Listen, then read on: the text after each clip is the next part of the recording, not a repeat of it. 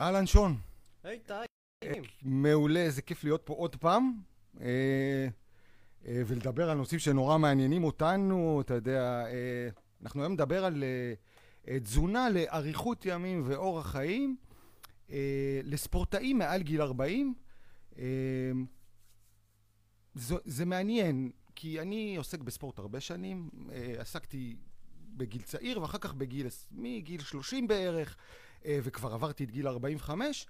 אה, ואני אישית עושה התאמות תזונתיות עם עצמי, ורציתי לשאול אותך אם, אה, אם מי ספורטאי פעיל, נניח אפילו באותו תחום, אה, בגיל 25 או 30, האם כשהוא עובר את גיל 40 והוא ממשיך להיות פעיל בתחום הזה, הוא צריך להמשיך לאכול את אותו דבר, או שדרושות לו התאמות?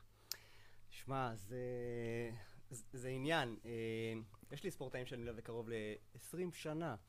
אה, ובאמת, מרמה תחרותית ועד רמה שהיום הם עושים את זה ברמה של, של הפאן והבריאות ומתוך ערכים אחרים שהם מאמינים שהם צריכים לעשות את זה, גם אם הם לא מתחרים. והם כל פעם אומרים, אתה יודע, אבל אה, זה לא המלצות שהיו לנו פעם. וזה נכון, וזה נכון. אה, א', הנושא בכלל של, ה... של ה... כל הזירה של תזונת הספורט משתנה כל הזמן, או של התזונה בכלל. כי המחקרים משתנים, וזה קטע מגניב, וזה בסדר, וזה סוג של אה, אה, גן משחקים כזה. הוא כל פעם משתנה, וזה נחמד, אז מה? אז מה אם אמרנו פעם? אין בעיה. כן, זה לא חוכמה. אגב, זה, קודם כל זו לא הודעה בטעות. אה, זה עדכונים, זה יש לשנות עדכונים. את הדעה. יש עדכונים, וזה בסדר. עדכונים, המדע מתקדם. אני זוכר שדיברנו על זה פעם קודמת, אני אזכיר את זה שוב, וזו פעם אחרונה שאני אדבר על זה. אה, שאני זוכר שאתה עשית תפריטים לספורטאי סיבולת אה, בשנת 2010-2011, זה התבסס המון על מזון דל שומן, גבינות, קוטג' 1%, אתה זוכר? דיברנו על זה. אה, אני, והיום אני רואה שאתה אה, מאמץ גישות אחרות, אה, אז בוא, בוא נתחיל לדבר באמת. אז זה זז לשם. אתה יודע מה, לפני שנדבר על זה, כי אנשים, למה, למה נפלנו ולמה חתכנו את זה בגיל 40? 40 פלוס, כי אתה יודע, כמ, כנראה שאם אנחנו ניתן זמינות אנרגיה מאוד גבוהה, פחמימות ואנרגיה וכולי, אז, אז זה טוב לשריר באותו רגע. אבל הוא מפספס פה את העניין של האדפטציה, וכל השיחה תהיה עכשיו על אדפטציה. זאת אומרת, בהמשך גם למה שדיברנו בשיחה הקודמת, כשאנחנו אה, מכריחים את הגוף להתרגל לא לשפע, הוא מוציא את החלקים היעילים שבו. וזה... מתחיל להתכתב לנו עם המטרה של האנטי-אייג'ינג, של הבריאות ארוכת השנים שאנחנו רוצים ומייחלים. אנחנו רוצים להרגיל את הגוף לא להרגיש בשפע, כי שפע מקדם גם דברים לא טובים מיד אחרי זה, כמו עלייה בסוכר וכמו הרבה מאוד דברים אחרים. בעניין הזה רק חשוב לי להגיד משהו אחד, אני בטוח שאתה תתייחס לזה בהמשך.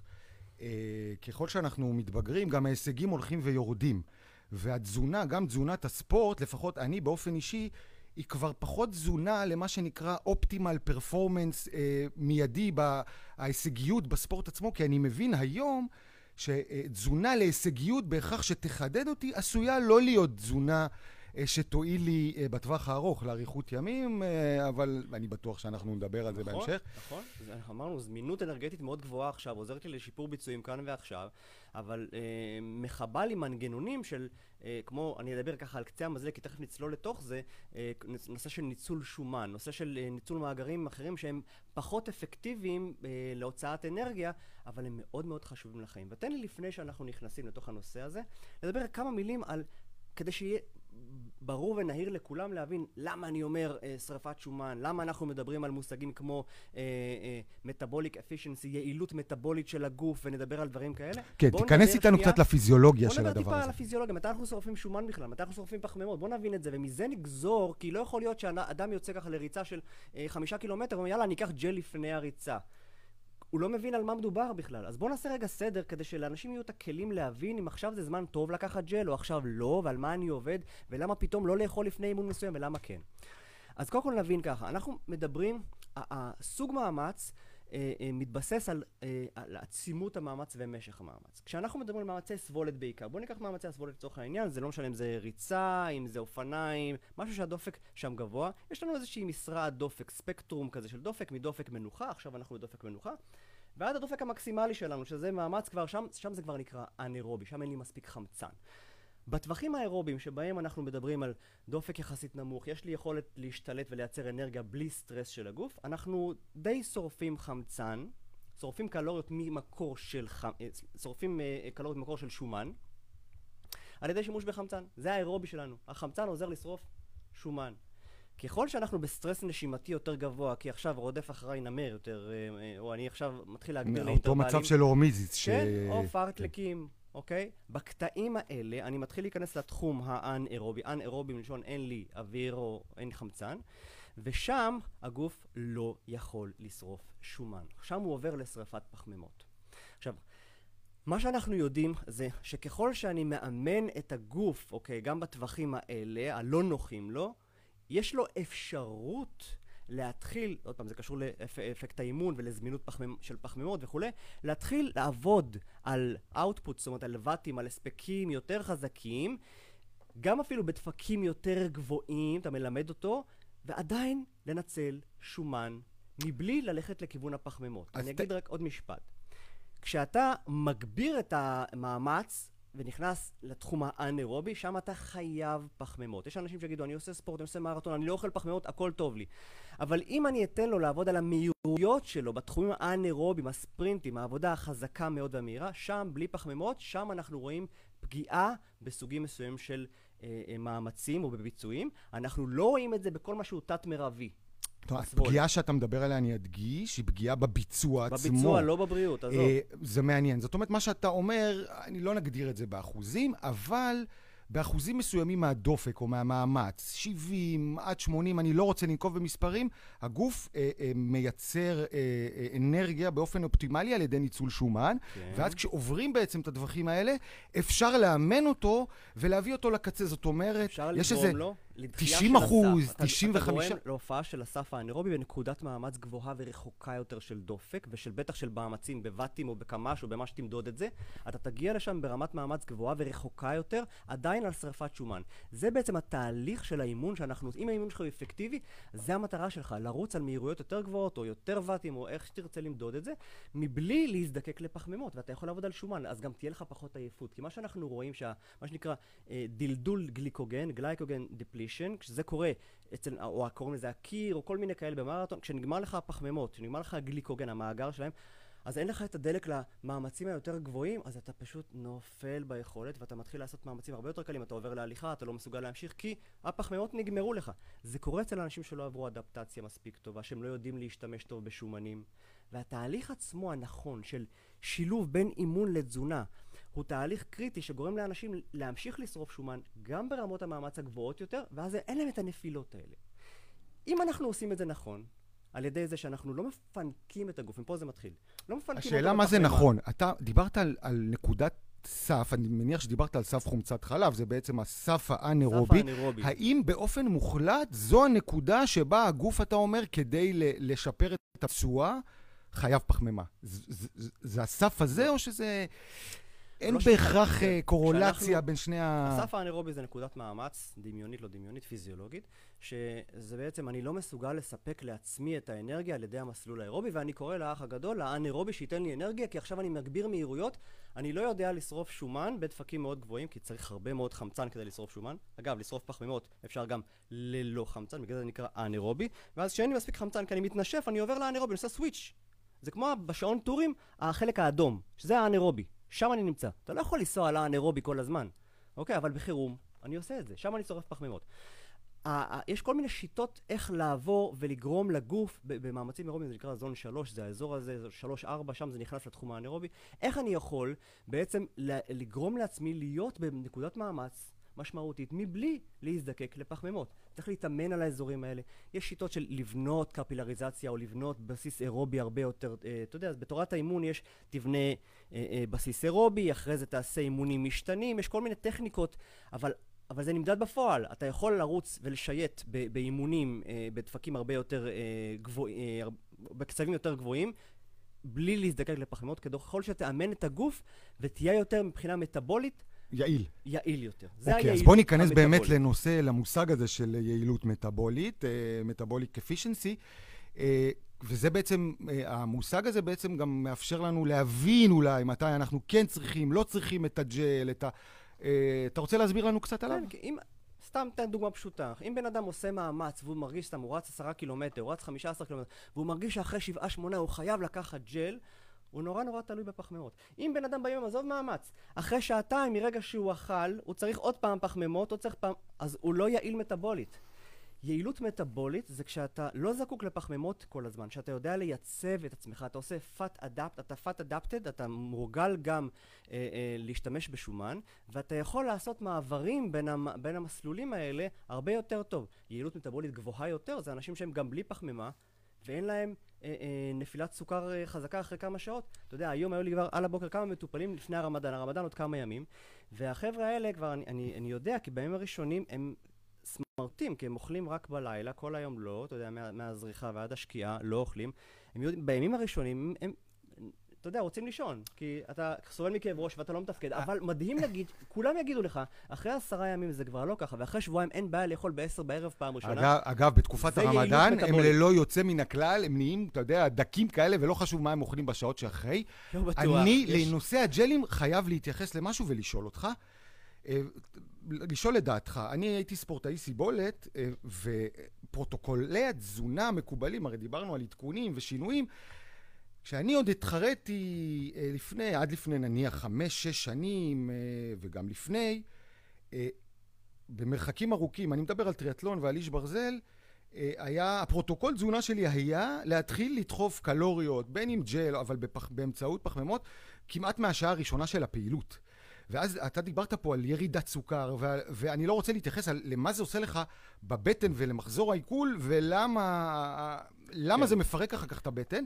והתזונה הזאת, הניהול של הדבר הזה, בעצם, תקן אותי אם אני טועה, תתייחס לזה, מכניס לך את התזונה לצורך העניין בענף כזה, בתחרות מאוחר יותר, ואז האישוז עם הבטן אה, אה, יורדים. זה נכון או לא נכון? נכון, אני, אני צריך לעצור אותי מלהיכנס לנושא הזה, כי זה נושא של תזונה בתחרויות, ואני חושב שזה שווה לדבר על הנושא הזה, כשאולי נתקרב לתחרויות כן, וכולי. אנחנו נעשה פרק זה כזה. משהו אחר, אה, אבל אה, כשאתה מדבר על היום-יום, או על תזונה לאימונים, או תזונה למצב שהוא לא תחרותי, אתה רוצה להרגיל את הגוף, לא, לא לפנק אותו, לעבוד על הרזרבות של עצמו. תחרות זה משהו אחר, זה אסטרטגיה אחרת, אתה רוצה לתת לו שהמאגרים לא יתרוקנו, אז אתה מנסה לדאוג לו לאכול בשעות הראשונות, אני רק אומר משפט, כשהוא עדיין סופג טוב, שמערכת העיכול שלך עדיין לא חטפה אה, אה, יותר מדי והיא עוד יעילה. כי בשעות האחרות מערכת העיכול לא סופגת כמו שצריך, נורא קשה להעמיס עליה, ומה שלא ספגת בהתחלה, אתה בסוף מתקשה עם בחילות והתייבשות להרגיש בכלל צורך לאכול. אז אנחנו אומרים, כן, כאסטרטגיה, הישרדותית לתחרויות, אז תאכלו יותר. בשעות הראשונות. אבל זה משהו אחר. אני מבין. fat adaptation זה מה שאנחנו רוצים לעשות באימונים, להרגיל אותך לפחות. כדי ומן הסתם. גם בתחרות אתה תגיע מוכן יותר. נכון, אה, כי אתה תשתמש, תבנה פחות על פחמימות, כי אתה יודע לשרוף שומן, אז לא תגמור את הגליקוגן כל כך מוקדם. אני רוצה שתסביר לי, לפני שאנחנו ניכנס להמלצות לגופו של עניין, לנושא שלשמו התכנסנו, וזה בעצם המלצות לספורטאי המתג... המתבגר נגיד, אה, איך כל הנושא הזה של, ה... של ניהול התזונה והפיכת הגוף ל fat adapted גם כספורטאי והיעילות המטבולית, איך זה מסתדר, איך זה קשור לתזונת anti-aging, ל longevity, המושגים האלה שאנחנו מאוד אוהבים אה, בוא- לשוחח עליהם. בוא נגדיר, כשאנחנו בני 20 ו-30, מה שתעשה עם הגוף הוא זורם. אכלת פחמימות, אכלת סוכרים, אתה עושה פעילות גופנית, יאללה סבבה.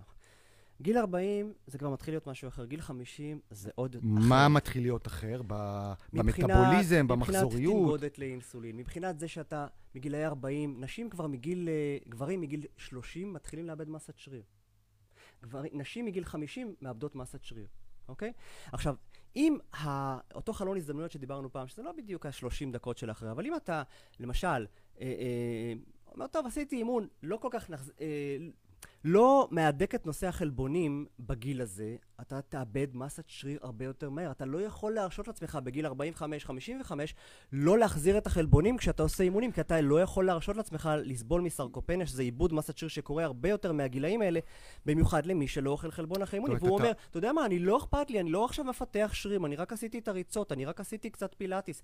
אבל מי שלא ידע להחזיר, או להיות יותר אחראי לנושא החלבון בגילאים האלה, זה הרבה יותר קריטי מאשר בגיל 20 ובגיל 30. זאת אומרת, אתה בעצם נוגע בנקודת ההתאוששות. זאת אומרת, אתה אומר... גם, זו עוד דוגמה אחת. הרי מצד אחד הורס... אני לא רוצה להעלות הרבה את הסוכר בזמינות. בגיל צעיר הגוף מסלק את הסוכר ויש לו, אין לו תנגודת לאינסולין והוא לוקח אותו נורא מהר. בגיל מבוגר הוא מתחיל להיתקע עם זה ויש לי בעיה והסוכר עומד אה, בדם זמן רב יותר ואז הוא עושה את הנזקים שלו. זה מבחינת הסוכר והפחמימות. מבחינת החלבונים, אם אתה לא אוכל מספיק, אז אתה, אתה חושף את עצמך לפירוק שריר הרבה יותר משמעותי. זה, זה העניין של החלבונים. אז אוקיי, אז לא פחמימות, אז מה כן? אז, אז לתת יותר שומן כנראה. אבל זו שיחה אחרת. אגב, אה, יותר שומן, אתה מדבר, צום בכלל, באופן כללי שאנחנו מדברים עליו, זה משהו שמתאפשר אצל ספורטאים אה, פעילים? אה, מאוד, מאוד. יש לי כמה ספורטאים שהם ברמה מאוד מאוד גבוהה, שמייצגים אותנו גם אה, בחו"ל, ב, אם זה באופניים ובענפי סבולת. אני יכול להגיד לך שהם... אם לפני שלוש שנים היינו יותר ב- ב- בלחץ של לאכול, להכניס את הקלוריות ולדאוג לפחמימות וגליקוגן וכולי, היום יש ימים שהם גם כן עושים, בתקופות מסוימות, גם ימים שהם די cut, אפילו על שתי ארוחות ביום, או הרבה שעות בלי אכילה. זה לא צריך להיות פרוטוקול של כל השבוע. אני גם נגד העניין של הדת, לבוא לעשות דברים שהם פנאטיים לכל הזמן. זה מה שיפה ב...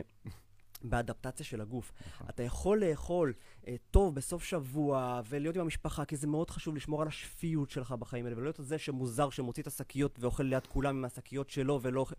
ולאכול שם, ולעשות לך יום בשבוע שהוא מופחת או דל, או תקרא לו צום, או תקרא לו ארוחה אחת, אבל עשית, הר- הרווחת מהאפקטים האלה של היום הזה, שהוא היה יום אחד בשבוע, שאפשר להתרכז בזה, ושאר השבוע חיית שפוי. זה עושה המון, ולדעתי יותר, ומאפשר גם לחיות לאורך זמן עם הדבר הזה. עיין ערך האתגר שאנחנו עושים בימי ראשון אצלנו, כרגע האתגר הטבעוני לצורך העניין, אבל עושה איזשהו שינוי חד-יומי, זה לא סתם, זה לא גימיק, זה נכון, וזה מד... כל פעם מדמה לנו את המצב בטבע, שהרי אכלנו באופן אקראי. יום אחד אכלת הרבה ויומיים לא אכלת. לא מצאת מה לאכול, אה, נכון, לא צדת נמר. אבל זה בדיוק ככה, וככה הגוף שלנו צריך אה, לקבל גם את זה, וזה מפעיל אצלנו את המנגנונים בצורה הטובה ביותר והיעילה ביותר. הגוף יודע שזה לא 24/7 זמין לו, הוא יודע לשמור טוב יותר, הוא יודע לבזבז לאט יותר, הוא יודע לשרוד טוב יותר, ככה. אני רוצה שמיד תסביר לנו את החשיבות. אתה בעצם ממליץ גם לספורטאים מעל גיל 40, אולי אפילו במיוחד, אה, להיות מה שנקרא fat adapted. אה, סטגלנים לשרפת סטגלנים כן. לשרפת שומנים, ומיד תסביר לנו אה, מה זה בעצם אומר ומה היתרונות בזה. ולגבי, אתה יודע, באמת, אני חייב להתייחס לנושא הגמישות. בדיוק היום, כשנכנסתי, אנחנו תמיד נפגשים פה בשעה שאנחנו אולי רוצים לאכול לא, ופעם שעברה אתה היית גמיש עם זה, משכת את הצום. היום סיפרתי לך שאני, אגב, באופן אישי, קצת מרגיש לא טוב. ואני, ובתקופת הקורונה, אגב, אני כבר צם עד שעה שש ושבע בערב, 20 שעות ביממה. והיום, בגלל שאני מרגיש אולי קצת לא טוב, החלטתי לאכול לפני משהו קצת שונה, לשבור את הצום הגדול הזה שאני רגיל, ולא קרה שום דבר. אני מרגיש עם זה מצוין, וזה בסדר. אה, אני מתחבר לגמרי, זה, זה הנושא הזה של ההתאמות, ו- ולנסות. ו- וגמישות, גמישות, וגמישות, גמישות. גמישות, לא דבר נורא איתי. על פאט אדפטד, זה מונח מאוד אה, אה, אה, משמעותי היום. הגוף עושה התאמות, פאט אדפטר הוא מסתגל לניצול שומן. כשאני אני אומר את זה כי בגילאי 40 ו-50 וכולי, צריכים יותר להיזהר, להרגיל את הגוף, במיוחד גם אחרי השינויים ההורמונליים שהולכים לבוא. אני אומר, יפה עשור קודם לעשות את זה, כבר גילאי 40. אנחנו נעשה סשן על אה, תזונה לנשים לפני ואחרי גיל מעבר, זה נושא מרתק, העברתי את זה בכנס לדיאטניות לפני שנתיים ושלוש. אה, אני מדבר על זה המון מתוך הניסיון שראיתי ואז צללתי על המחקרים לראות, מרתק. כדאי לעשות שינויים לפני גיל המעבר, לא אחרי גיל מעבר, לפני, להרגיל את המוח, להרגיל את דפוסי האכילה, אלון השני שנים האלה. כשאתה מרגיל את הגוף לאכילות רחוקות יותר, או לפחות פחמימות, אגב, כל מי שעכשיו עף על צומות ושואל על צומות, שלב אחד לפני צום, תעשו לעצמכם טובה, תורידו פחמימות לפני שאתם הולכים לצום. זה להכין את הגוף לשרוף שומן הרבה יותר טוב. אני אומר שלב אחד לפני צום, קודם כל תשנו טוב, ועוד. כל מיני דברים. אבל אנשים עושים את זה, פתאום מורידים אוכל, ואז לא מבינים מה, כאבי ראש, לא מתפקדים. זה לא נכון. זה כמו מחנה אימון לפני התחרות. תכינו את הגוף למצב שהוא יוריד בהדרגה, לפחות בחצי מהיום, את הפחמימות, ואחרי זה שתעברו, כי אז הוא יעשה פאד אדפטיישן, הוא ידע לשרוף שומן טוב יותר ולנצל שומן. זה לא אומר הרזייה, כי הרזייה זה כמה קלוריות אכלתי, לא להתבלבל, אוקיי? אבל הוא ידע להשתמש בשומן טוב יותר. זה כמו שקורה עכשיו גם ברמדאן וכולי. הוא ישתמש בשומן כמקורות אנרגיה, ואז תרצו לעבור לחצי יום צום או לשלושת רבעי, יהיה לכם הרבה יותר קל. אז אחד הדברים המדהימים שאנחנו מגלים בשנים האחרונות, בשונה ממה שאמרנו פעם, כי פעם אמרנו, רגע, אם אני לא, לא אוכל כמה שעות ואני אעשה אימון, מה קורה לשריר? אה, ייהרס, ידלדל, יפה. איזה כל מיני חרדות מה כאלה, לא גילו רציונליות. לאחרונה למשל? שכשהגוף למשל מפרק שומן, אין לו פחמימות, לא אכלתי, הוא מפרק מהשומן, אוקיי? או שניזונתי רק על שומנים, הוא מייצר מזה חומצות קטו מהשומן, בסדר? לא משנה, חומצות קטו. החומצות קטו למשל, חוץ מזה שהן עושות הרבה מאוד דברים אנטי-דלקתיים, וטובים להרבה מאוד, לשיקום. אנחנו דיברנו על מחלות קצת פעם שעבר, ונדבר על זה בהמשך, כמה זה טוב לבריאות, החומצות קטו האלה. הן אפילו מגנות מפני פירוק שריר. זאת אומרת, פעם היינו לחוצים לעשות אימון במצב צום, זה מפרק? אז לא! תעשו אימון במצב של צום, כי חומצות הקטו שנוצרות אחרי שלא אכלת כמה שעות פחמימה, או לא אכלת בכלל, אז הן מגנות, אתה לא צריך לדאוג, הן יגנו לך מפני פירוק שריר. אני לא מדבר על תעשה צום של חמישה ימים. אגב, גם לגבי צום של חמישה ימים, אני כבר קראתי כל מיני מחקרים שבעצם אומרים שבמהלך הצום יש בעצם אה, אה פירוק של רקמות שהן זקנות יותר, פחות רלוונטיות. זה אוטופגיה, והגוף, זה מרתק. כן, והגוף מפרק בעצם את הרקמות הפחות רלוונטיות. זאת גם. אומרת, אם השריר הוא עוד פעיל וגם במהלך הצום מפעילים אותו, גם צריך במידה, זה, השריר זה לא אחד, יתפרק, להפך. זה אחד מהדברים, שאתה עושה צום, צריך לגרות אותו כדי שהגוף יבין, רגע, מה חיוני לו ומה לא חיוני לו. הגוף לא מפרק, גם בצום, רקמות שהוא מזהה שהן חיוניות. אפרופו זה... עובד חיוני בקורונה, השריר הוא עובד חיוני. אה, לא פיטרו אותו, כן, הוא לא בחל"ת. אוקיי, אז חשוב מאוד להבין. אה, אגב, לגבי ההדרגה, אתה יודע, פט אדפטד, זה באמת תהליך שלוקח, אה, כמו ש... מבטטת כורסה לרוץ עשרה קילומטר, אתה לא מתחיל ביום אחד. נכון. וזה לגבי כל התהליכים בחיים, מן הסתם גם לגבי תהליכים תזונתיים ואימוץ הצום. אני אגיד רק דבר כזה, אנשים אומרים, רגע, תשמע, אולי זה גנטיקה, אולי אני לא מסוגל, אולי אני חייב להיות על פחמימות כל הזמן, זה לא, אני לא הטיפוס שיכול לצום, אני לא הטיפוס שצריך, לא, אני לא הטיפוס שיודע לשרוף שומן.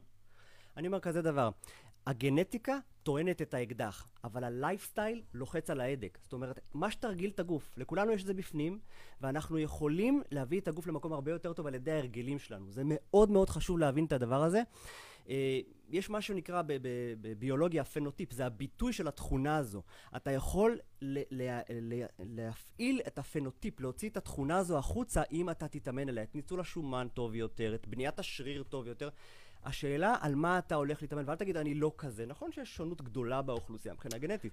תמיד הכי קל להאשים. אבל לייפסטייל קובע. תמיד, זה, זה, אתה יודע, יש תחום שנקרא biohacking, אה, שהוא בעצם מטפל בתקיפת ה-DNA, זאת אומרת, גם אם ה-DNA שלך הוא מזן מסוים, מסוג מסוים, אפשר לטפל בו ולשפר אותו. דיברנו על זה, אגב, על הסירטואינים אה, בפעם הקודמת. Mm-hmm. אבל בכל זאת, אני כן רוצה להיכנס. הרי יש בדיקות...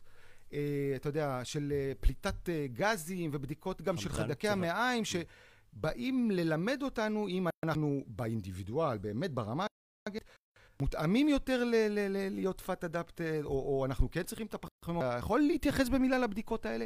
כי בעצם מה שאתה אומר, כולם יכולים להיות פאט אדפטד. כן, שמה אתה מרגיל את עצמך. אני לא יודע אם להיכנס, אבל כרגע, כי יש בדיקות שנקראות בדיקות RQ, זה מנת נשימה, זה נע בין 0.7 ל-1, רואים כן, לא, לא, לא על הפרטים, אבל באמת אם זה... מנצל שומן או פחמימה. ואפשר לראות שאם אני מרגיל אותך לתזונה מסוימת ולאימונים מסוימים, אתה תשרוף יותר שומן החל ממצב מנוחה ועד מצב של אותו מאמץ שעשית בעבר, תעשה אותו פעם שנייה, נראה שאתה שורף בו יותר שומן. עוד פעם, לא לבלבל עם הרזייה, כי הרזייה זה טוטל קלורי באותו יום, אבל זה מאוד מאוד חשוב להבין, אתה תשרוף הרבה יותר שומן. אנשים כאלה, אחרי כמה ימים שתחשוף אותם לזמינות נמוכה של, של אוכל, כמו רמדאן למשל, עובדה שבשבוע השני פתאום לא קשה להם. איך זה? הם נהיו פאט אדפטד. הם מאומנים, כמו שהם רצו קילומטר. פאט אדפטד. הגוף מתרגל להמון דברים. אם אין לך ברירה וקוראים לזה דת, אז הדת כפתה עליך את זה, ופתאום קל לגוף. אבל אם אתה מתחיל לנשנש כל היום דברים, אז אתה מכבה את הסוויץ' הזה, והגוף שלך נהיה תלוי חיצונית במה שאתה אוכל.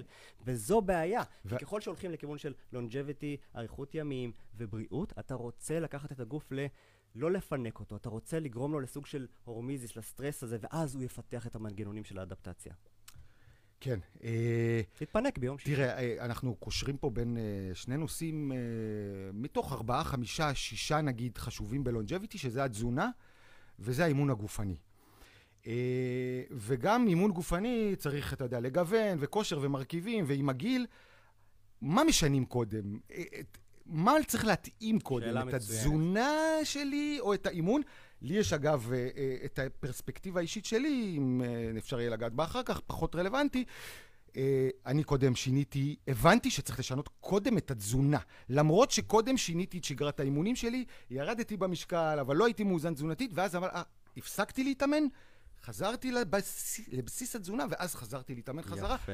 אז זה מה שאני. עשיתי, בוא תסביר לנו מה עדיף. יפה. קודם כל, תזונת תזונת ספורט ותזונה רגילה, זה, זה, זה, תזונת ספורט זה משוואה של מה אכלתי כל היום, פלוס התזמון שלה. זה תזונת ספורט. אנשים שואלים, רגע, זה מה שאני אוכל כל היום, השאלה מתי אתה מזמן אותו. אתה עושה את הפחמיות קרוב לאימון, רחוק מהאימון וכולי, זה משפר לך את הביצוע.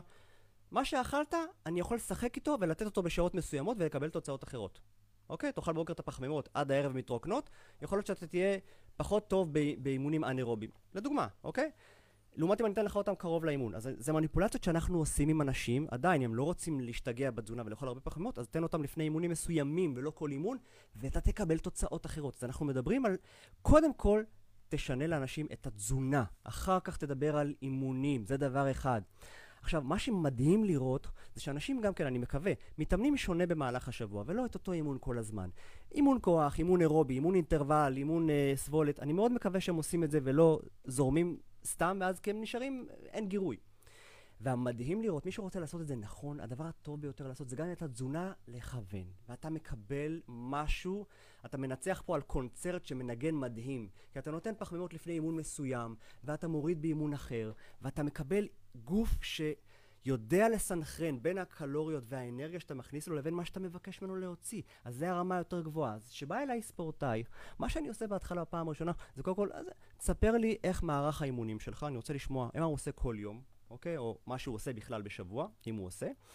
ואחרי זה אני רוצה לשמוע על התזונה שלו. אז אני מתאים את התזונה שלו לימים של האימונים שלו, מלמד אותו את השיטה, ואז יש ימים שהוא יאכל יותר, או ימים שהוא יאכל פחות לפני זה, ולוקח אותו למצב של להרגיל אותו להיות fat adapted, כי זה ישפר לו את הביצועים, זה ישפר לו את הבריאות. קודם כל אני מסתכל על תזונה, לגרום לו להיות בריא יותר, לנרמל לו את השומנים בדם, לאזן לו את המאגרים של הברזל, של הוויטמינים וכולי. אחרי זה אני אלך לאימונים. כי גם עם קצת אימונים אפשר לקבל תוצאות טובות אם אתה אוכל נכון. אני, אני אחבר את זה שוב לנושא הלונג'ביטי, בדיוק את מה שאמרת, אה, ודיברנו על ארגזי כלים, דיברנו על אה, תזונה ואימון ואימון נפשי, וזה ניהול סטרס וניהול הסטרס הכרוני, שבדרך ללונג'ביטי חייבים להתייחס אליהם, אגב, גם לפעמים לתרופות, אבל יש איזה מדרג ויש איזו פירמידה, ומה שאתה דיברת, זו, זו בעצם על הפירמידה הזאת, על סדרי החשיבויות, והזכרתי קודם את השינה, בעיניי לפחות, השינה היא הכי חשובה, הכי בסיסית אה, בדרך לאריכות ימים ולאורח חיים, ואז באמת על השינה מתלבשת התזונה, והמדרג השלישי זה כבר האימון וניהול הסטרס וכל נכון. אלה. אה, ככה אני רואה את ה... אה, זה נכון. תראה, התשובה היא פשוטה. כמה ימים אתה יכול לא לאכול טוב ולא יקרה כלום? הרבה זמן. כמה ימים אתה יכול לא לישון ולא יקרה כלום? מעט זמן. אז אתה מבין איפה החשיבות של התזונה לפי אוקיי? כן, כן, כן, כן, כן. אתה לא יכול לשחק עם זה יותר. יש איזה אה, כללי אצבע לתזמון של הפחמימות, או אימון ספציפי. יפה, שאלה מאוד טובה. אני מרגיש את זה, אגב, כשאני עושה, אני עושה הרבה אימוני דלגית לאחרונה, אני עברתי מלהיות ספורטאי סיבולת, שדווקא אמור לצרוך, להתבסס יותר על שומן, לספורטאי שעושה הרבה אלמנטים של כושר גופני, ודווקא... קצת יותר כוח וכוח מתפרץ, כי אלה דברים שיותר חלשים בגיל שלנו, ואני לא נמנע מלפתח אותם, וקואורדינציה ושיווי משקל. ואני עושה תרגילים נניח עם הדלגית שהם מאוד, בעצימות מאוד גבוהה, ואני אוכל מעט פחמימות, בטח לא לפני אימון כזה, ואני מרגיש שקשה לי, זאת אומרת, להתאושש מזה, זה נורא מעייף אותי, וחסר לי הקלאץ' הזה. יפה. והשאלה אם זה שם, זה בגלל שאני לא לוקח את הפחמימה הזאת. יפה, אז בהתחלה זה... אם אתה נכנס לאותו זון שאמרתי לך, שהוא ממש אנאירובי וקשה, ואין לך את החומר גלם, אז אתה תרד בביצועים, וראו את זה על ספורטאי על ברמות הגבוהות, שהם עברו לתזונה קטוגנית, וחלקם כאילו הראו ירידה בהרכב גוף, רמות מדהימות, אבל הם לא ניטרו, זה שחקני כדורסל למשל מוכרים, שלא הצליחו לעשות מה שהם עשו, הכוח שלהם ירד, הביצועים האלה, האנאירובים שלהם ירדו, אוקיי? לא בכוח, אגב, של uh, לחיצה אחת במשקולת, של, של ביצועים אנאירובים שמצריכים כוח uh, לאורך מספר שניות, שם הם, הם ירדו בלי פחמימות. אם אתה אומר לי, תשמע, יש לי אימונים מהסוג הזה, של אנאירובים, כמו אינטרוולים, כמו דלגית שאני עושה, אולי אני עושה את זה נורא חזק, אז יכול להיות שהייתי מתזמן, בהתחלה לפחות, עד שאולי נראה איך אתה מתרגל, יותר פחמימות נקודתית לפני האימון הזה. עזוב אותי בבוקר, עזוב אותי עם האימון שהוא אחרי. ולא משנה, גם אם אני שובר את הצום לצורך העניין? כן, אני מכניס את הגוף ל... כי לא כל האימונים שלך הם כאלה. אימוני סבולת, אני אגיד לך, תעשה בצום. אימונים מהסוג הזה בהתחלה, תאכל פחמות לפני זה, ועם הזמן תתחיל להוריד. אתה מבין? כן, זה כן. גם עניין. לא, זה... לא מיד ולא תמיד לתת את הפחמימה לפני. תראה, אני למשל, עם הצום יחסית קנאי, זאת אומרת, אני צם שבעה ימים בשבוע, אבל מה שאתה אומר, ב trade-off הזה, שבין האפקט של הצום, ובגלל שהגוף שלי הוא כבר פט אדפטד, עדיף לי ביום הזה לוותר על הצום. כדי למצות את האימון. אם הגירוי הוא גירוי אנאירובי ברמות הגבוהות. כן, לא באימון שאתה עושה עכשיו בזון 2. כן, כן, כן. שם הפוך, תעשה את זה, אתה מבין? עכשיו, אני לא אומר שזה גם for good, כי יכול מאוד להיות שעם הזמן אתה תראה שאתה מפתח אדפטציה ואתה יודע לעבוד גם אנאירובי שם. מצוין. עד, עד רמות מסוימות זה יהיה אפשרי, זה, יהיה, זה יפגע לך כנראה איפשהו שם ברמות של ה-90 ומשהו אחוז הספק, שם אתה תראה ירידה, אוקיי? באינטרוולים קצרים, חזקים, סט ועוד סט, שם אתה תיפול. כי פחמימות הגוף מייצר תמיד, גם מפירוק של דברים אחרים. בגלוקונאוגנזיס יש תהליכים אחרים שהוא מייצר פחמימות, גם אם אתה לא אוכל פחמימה.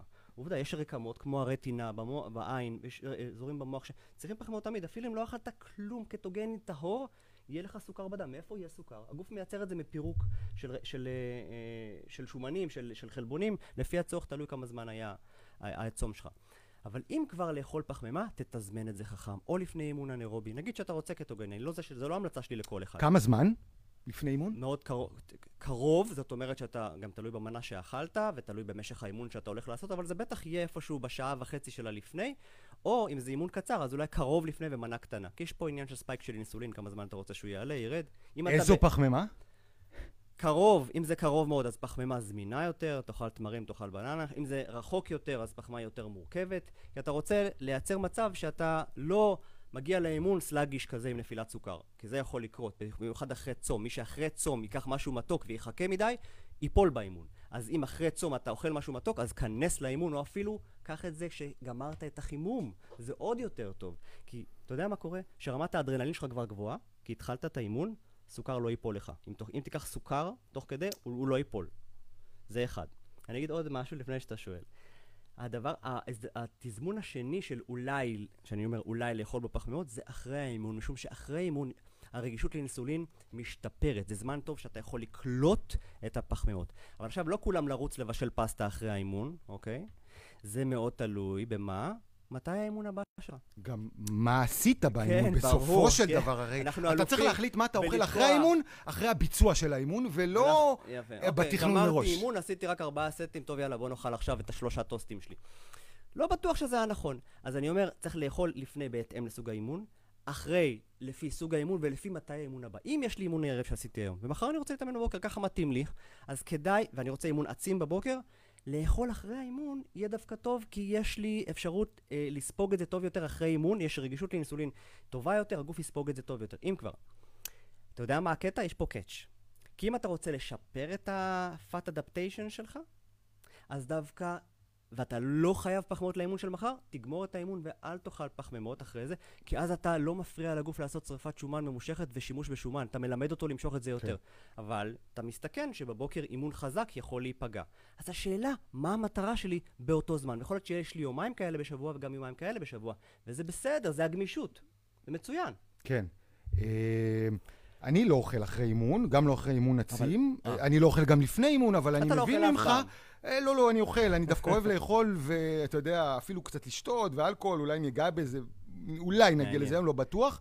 היום, אבל אה, יש לנו הרבה יש על מה לדבר, אבל אחת. אני רוצה להגיד לך שאנחנו צריכים תכף לסיים. אה, אנחנו צריכים לשלם את ה live, אנחנו עוד נמשיך את השיחה אנחנו שלנו. נמשיך את השיחה, ואנחנו נעלה את, שאר הדברים, כי יש לנו עוד כמה נושאים לדבר עליהם, הנושאים חשובים, אבל הזמן נגמר. עוד דקה אה, שתיים. כן, עוד דקה שתיים, אנחנו מיד אה, זה, אנחנו נמשיך את, אה, אפשר יהיה להמשך אה, את כל השיחה הזאת ואת השיחות האחרות שלנו. איפה נראה את זה? בערוץ היוטיוב שלי, אפשר יהיה להאזין גם בפודקאסט, באודיו, גם הוידאו הזה נשאר בדף שלך ובדף שלי. אתם מוזמנים גם. לשאול שאלות, גם על וידאוים וברודקאסטים שכבר עשינו. אנחנו נשתדל להשיב עליהם עם הזמן, גם אם אנחנו נעסוק בנושא שהוא טיפה שונה אה, לאותו זה. אגב, אני חייב, לקראת סיום השידור, אה, אנחנו מיד נמשיך, אני אה, חייב לגעת בלונג'ביטי לפעמים, גם שלא קשור בתזונה. ויש לי טיפ. אוקיי? את פינת הטיפ שלי, אה, והוא קשור דווקא לשינה, כי זה משהו שמאוד מעסיק אותי בזמן האחרון. אה, והטיפ שלי הוא כדלקמן. לכו לישון, אני לא ניכנס עכשיו לנושא השעות, כשהפלאפון, הטלפון הסלולרי לא בחדר, מחוץ לחדר. אל תלכו לישון אה, אה, תוך כדי שאתם נרדמים עם הטלוויזיה. אה, תשתדלו שיהיה כמה שפחות אור בתוך החדר שלא ייכנס אור, קוראים לזה היגיינת שינה. ותתעוררו עם שעון מעורר. לא עם השעון המעורר של הטלפון, כי ברגע שאתם מתעוררים עם השעון המעורר של הפלאפון, ישר פותחים אותו, ישר נכנסים לסטרס, לאותו הורמיזי של היום-יום, כדי לראות את ההודעות. לא.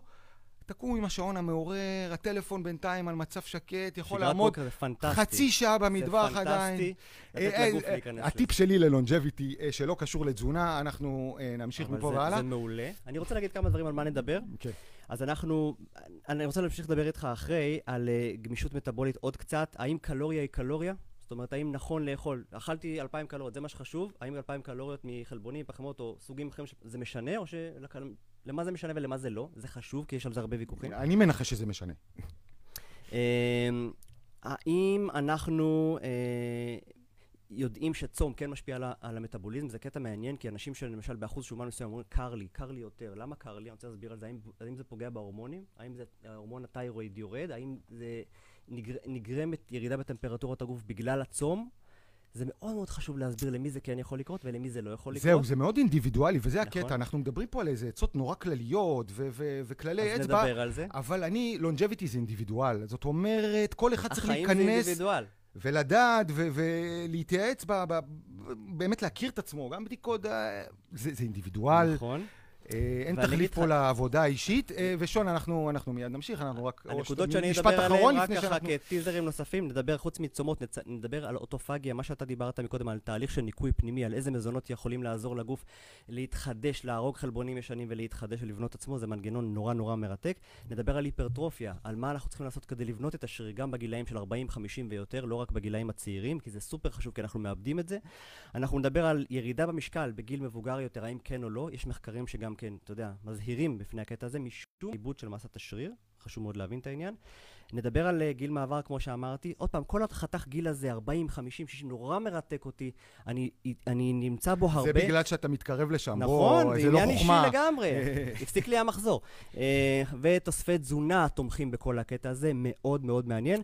אני אומר, אתם מוזמנים לרשום לנו בתגובות מה מכל מה שאמרתי עכשיו מעניין. נשמח להתחיל מהנושא הזה בפודקאסטים הבאים, נדבר על זה. בכלל, אגב, אם יש נושאים נוספים שלא הזכרת ומעניין לדבר עליהם והם קשורים לתחום שלנו של longevity, אנחנו נשמח לעשות בהם. ממש נשמח. אוקיי. אנחנו נסיים. אז בוא ניפרד, ואם יש שאלות, אנחנו נענה עליהן offline. אגב, לדעתך, בלי קשר, זוגיות. זוגיות זה longevity, או longevity זה זוגיות או לא?